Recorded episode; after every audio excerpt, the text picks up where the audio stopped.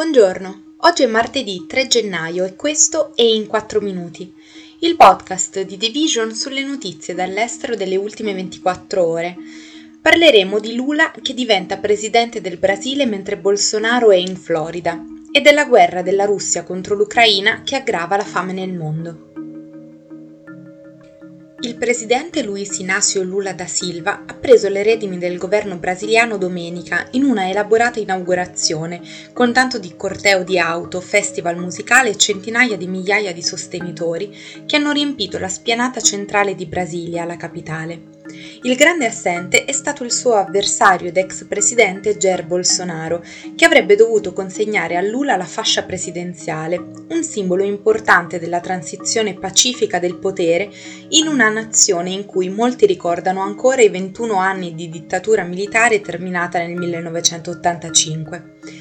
Invece, Bolsonaro si è svegliato domenica a migliaia di chilometri di distanza, in una casa in affitto di proprietà di un lottatore professionista di arti marziali miste, a pochi chilometri da Disney World, in Florida.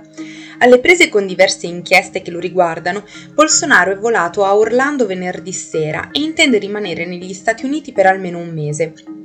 Il presidente uscente ha messo in dubbio per mesi l'affidabilità dei sistemi elettorali brasiliani senza fornire alcuna prova e quando ha perso alle elezioni di ottobre si è rifiutato di ammettere la sconfitta.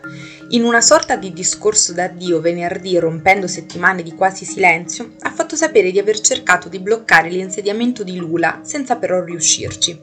Nel discorso tenuto domenica al congresso, Lula ha dichiarato che avrebbe combattuto la fame e la deforestazione, risollevato l'economia e cercato di unire il paese, ma ha anche preso di mira il suo predecessore, affermando che Bolsonaro ha minacciato la stessa democrazia brasiliana. Lungo il Bosforo a Istanbul, le grandi navi che trasportano grano e altri cereali ucraini sono ferme in attesa di essere ispezionati prima di raggiungere i porti di tutto il mondo. Il numero di navi che attraversano lo stretto che collega i porti del Mar Nero ad altre destinazioni è crollato quando la Russia ha invaso l'Ucraina dieci mesi fa e ha imposto un blocco navale. Sotto pressione diplomatica, Mosca ha iniziato a consentire il passaggio di alcune navi, ma continua a limitare la maggior parte delle spedizioni dall'Ucraina, che insieme alla Russia un tempo esportava un quarto del grano mondiale.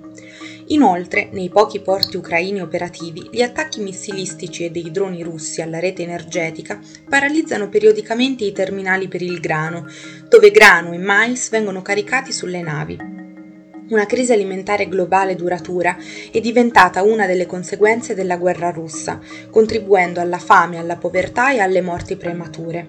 La carenza di cibo è già aggravata dalla siccità nel Corno d'Africa e dal clima insolitamente rigido in altre parti del mondo. Il Programma Alimentare Mondiale delle Nazioni Unite stima che oltre 345 milioni di persone soffrano o siano a rischio di insicurezza alimentare acuta, più del doppio rispetto al 2019. Questo è tutto da The Vision, a domani.